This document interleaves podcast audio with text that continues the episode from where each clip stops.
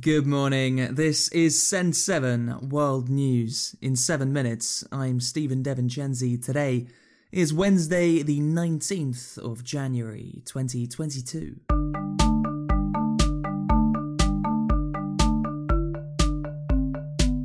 Starting in Europe today, NATO Secretary General Jens Stoltenberg has invited Russia to continue talks about Ukraine However, Russia has said it wants answers to its security demands before more talks can start. Russia has demanded that Ukraine can never become a member of NATO and that NATO removes weapons from some Eastern European countries. NATO has said that any country has a right to join NATO if it wants to. This week, the United Kingdom has started sending anti tank weapons to Ukraine. United States Secretary of State Antony Blinken is expected to visit Ukraine today.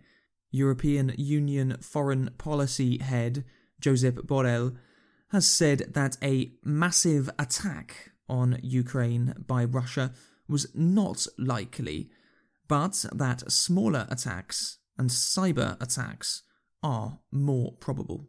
The possibility of a massive attack against Ukraine is not the most uh, probable scenario. There are other ways of attacking, like the cyber attacks. Turkey and Serbia have agreed to hold talks between different governments from Bosnia. Bosnia is governed by two separate governments, one that mostly controls ethnic Bosnian and Croatian areas, and one that controls mostly ethnic Serbian areas. Recently, the Serbian speaking government has been passing laws that could separate it more from the country of Bosnia. Africa, the director of the African Centers for Disease Control has said that there has been a collapse of global cooperation around vaccines. 60% of the world's population has now received a COVID 19 vaccination. However, in Africa, only 15% have received one.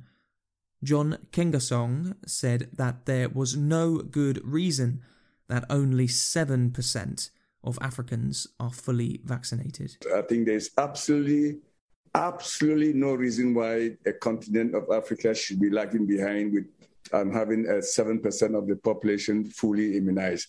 A continent of 1.2 billion people is totally unacceptable. In Somalia, a suicide bomb has killed at least four people in the capital Mogadishu. Islamist jihadist group Al Shabaab claimed responsibility for the attack. Asia. In Afghanistan, deaths have been reported after an earthquake in one of the poorest provinces. Khadija Tahir reports. In Afghanistan, at least 22 people have been killed after two earthquakes hit the northwestern province of Badghis.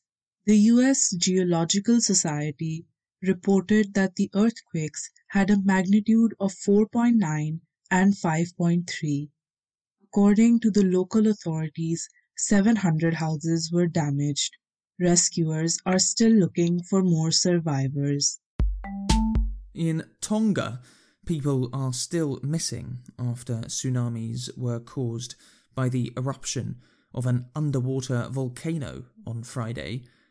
Three people have been declared dead. New Zealand has said that it hasn't been able to send aid because of ash covering Tonga's main airport. Hong Kong has said that it must kill 2,000 hamsters to prevent the spread of coronavirus. Camila El Alami reports from Hong Kong. In Hong Kong, authorities said yesterday that traces of coronavirus were detected on 11 hamsters while investigating the city's first untraceable Delta variant diagnosis in more than three months. The sale of hamsters has now been suspended, as well as imports of all rodents. Local media has reported that all hamsters bought since the 22nd of December must be given to authorities, and the owners must be tested. America's in the United States, the Senate is debating legislation on voting rights. Democrats accuse Republicans of passing state laws which make it more difficult for people to vote.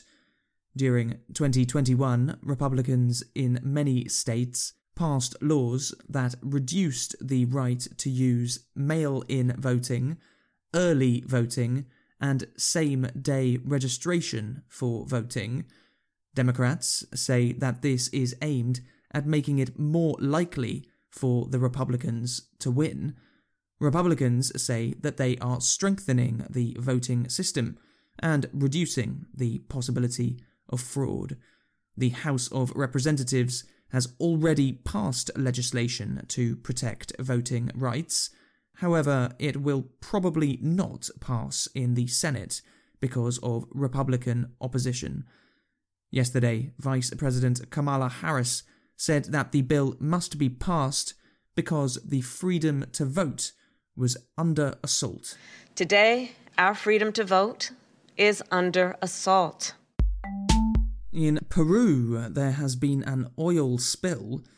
Two kilometres of beaches have been affected after a ship was rocked during the large waves caused by the volcanic eruption in Tonga. And Jamaica has qualified for the four man bobsleigh event in the Winter Olympics in China.